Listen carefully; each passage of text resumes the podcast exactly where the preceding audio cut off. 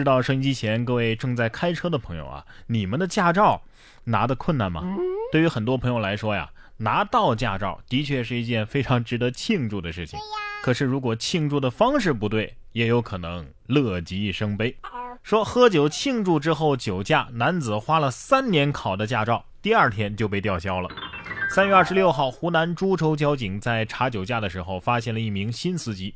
据了解啊，这位男子呢考这个驾驶证啊考了三年啊，前一天是终于考过了，发朋友圈邀约庆祝，不料酒驾被交警抓到，民警根据道路交通安全法一次性扣了他十二分，并且吊销了他的驾驶证。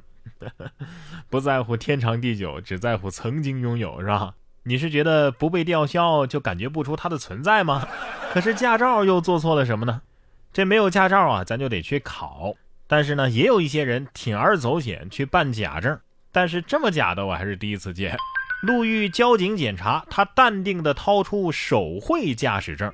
三月三十号，广西柳州交警在检查的时候啊，拦下了一辆摩托车，驾驶员秦某淡定地从口袋里掏出一本机动车驾驶证。这本证件啊，从外表来看非常的普通，但是打开之后，交警们惊呆了。这驾照呢，就是随手撕了一张作业本纸啊。然后在这张纸上呢，用手写下了一些身份信息，还贴了一个证件照。哎呀，所以贴照片才是对这本假证的最大的尊重吗？啊，他不会哪天画点人民币出来用吧？哎，不过记得我们上高中那会儿啊，这个为了出校门，我我也画过这个出门证，哎，从来都没被怀疑过。你说像这样的事情该怎么解释呢？我只能是怀疑智商不够了。可是下面这位，你是该说他是智商高呢，还是智商低呢？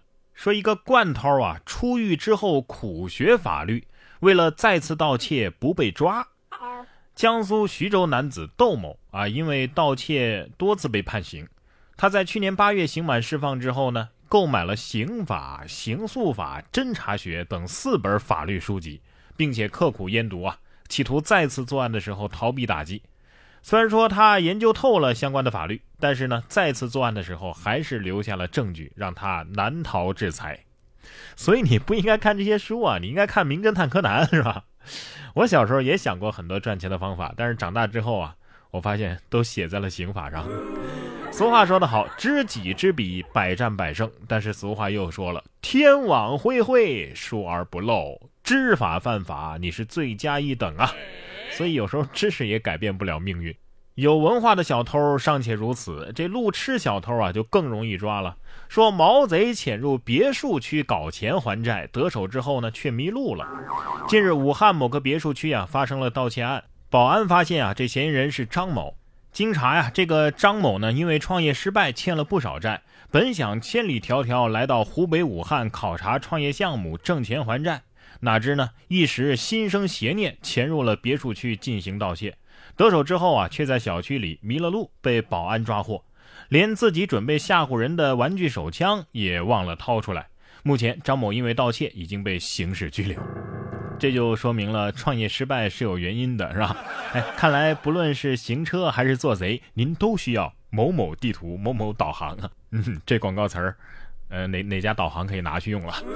虽然都是违法呀，人家小偷呢至少干的是一个技术活哈。不过现在抢劫的也是越来越不按套路出牌了。来看这个搞笑硬核女劫匪，女子戴岳云鹏面具抢劫出租车，还问司机：“你看好玩吗？”近日在河南洛阳，一名男性出租车司机王师傅遇到了一名女性乘客持刀打劫。王师傅说呀，该女子从包里拿出一个岳云鹏的面具戴上，还问他好玩不？之后呢，就拿刀架在他的脖子上，说没钱付车费了啊，还得问他要点钱。这王师傅呢，不慎被扎伤，慌忙逃走。女子呢，驾驶着出租车逃离。女子落网的时候啊，对民警交代说，她并不是什么小月月的粉丝啊，就是看这个面具在网上销量高啊，才购买的。哎呀，可能这个面具脸够大，能遮住你的脸是吧？求小月月的心理阴影面积啊！以后再坐出租车，司机会不会拒载啊？所以啊，别去搞这些违法乱纪的事情啊，往往都是赔了夫人又折兵啊。下面这个也是，跟自己过不去，男子断指碰瓷儿，赔偿金不够手术钱。说这么一个男子啊，用毛巾裹住自己的右手手指，左手挥起榔头，忍着剧痛将自己的手指给砸断了。九零后男子陈某啊，之所以对自己这么狠，就是为了跟同伙上街当戏精碰瓷儿。然而碰瓷儿骗来了四千八百块钱，却花了一万多去治病，还落下了终身残疾。更惨的是啊，这碰瓷儿败露之后呢，陈某为了躲避警方的抓捕，东躲西藏了四年的时间。近日，经过法院的判决，这个陈某啊犯了诈骗罪，判处有期徒刑七个月，并且处罚金人民币三千块。这是年度最亏本生意了啊！这个行业竞争压力也是够大的，入戏太深呐。小伙子，我就想问一句，是不是在这个事情之前你没怎么去过医院呢？啊？下面这些猴子呀，倒是常去医院，说医院选址选在了猴子的栖息地，猴子入侵病房，上蹿下跳抢水果。猴子入侵南非班德市的一个医院，最多的时候有二十只猴子同时在病房里是上蹿下跳，病人的水果啊全都被猴子给抢走了。病人害怕呢，只能是蜷缩在被子里。政府成立了专家组，但是仍然没法解决这个问题。这个医院啊，选址在森林啊，建造处呢曾经是猴子的栖息地。猴子是不是这么说的？散开，散开，散开啊！收房租了，收房租了啊！你这儿两个苹果，那边的你，你给我准备好三个香蕉啊！哎呀，哎，可以弄几只专门吃猴子的红毛猩猩来，一准儿全逃了。其实我觉得也可以理解啊，猴子也表示对你们霸占了自己的地盘不服啊。不过，如果把猴子换成鸽子，可能就没这个问题了，因为鸽子呀是真有拖延症。有网友啊在社交媒体上看到一张漫画啊，说鸽子呢有拖延症，就好奇去查了一下，结果发现竟然是真的，鸽子是真有拖延症啊！科学家设计了一个实验啊，测试鸽子的拖延症，让鸽子去选择，一个呢是 A，A 是简单任务，但是要早点做完，或者是 B，B 是更复杂的任务，但是你可以晚点完成。实验的结果表明，鸽子真的有拖延症，它们更愿意完成可以推迟的任务啊，就算这个任务呃要难很多。看，鸽子选手是有科学依据的，是吧？终于知道鸽子为什么是和平的象征了，因为他们肯定会这样想：打仗，打仗这么麻烦的事情，迟点再做吧。然后就没有然后了。不过这个实验要是让鸽子知道了，鸽子可能会说：不要过分解读，我们。只是傻而已。即便鸽子有拖延症啊，但是鸽子至少会飞嘛。下面这个小哥哥没翅膀也飞了起来，为什么呢？大风来袭，男子试图按住遮阳伞，结果自己上天了。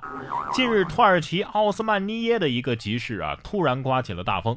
一名工作人员呢，叫桑迪克啊，发现附近的一个巨大的遮阳伞即将被风给刮跑，连忙上前试图将伞给固定住。这个桑迪克呀，将脚放在这个遮阳伞的底座上，试图用自己的体重将伞给摁住。然而，这遮阳伞还是被大风给吹飞了，而且呢，还把站在底座上的桑迪克呀也带上了天。男子肯定会这么说：“我我做梦都没有想过，我我这辈子能能上天呐！”哈哈，风得说了：“那是你太小看我了。”哎，这不就去了浪漫的土耳其了吗？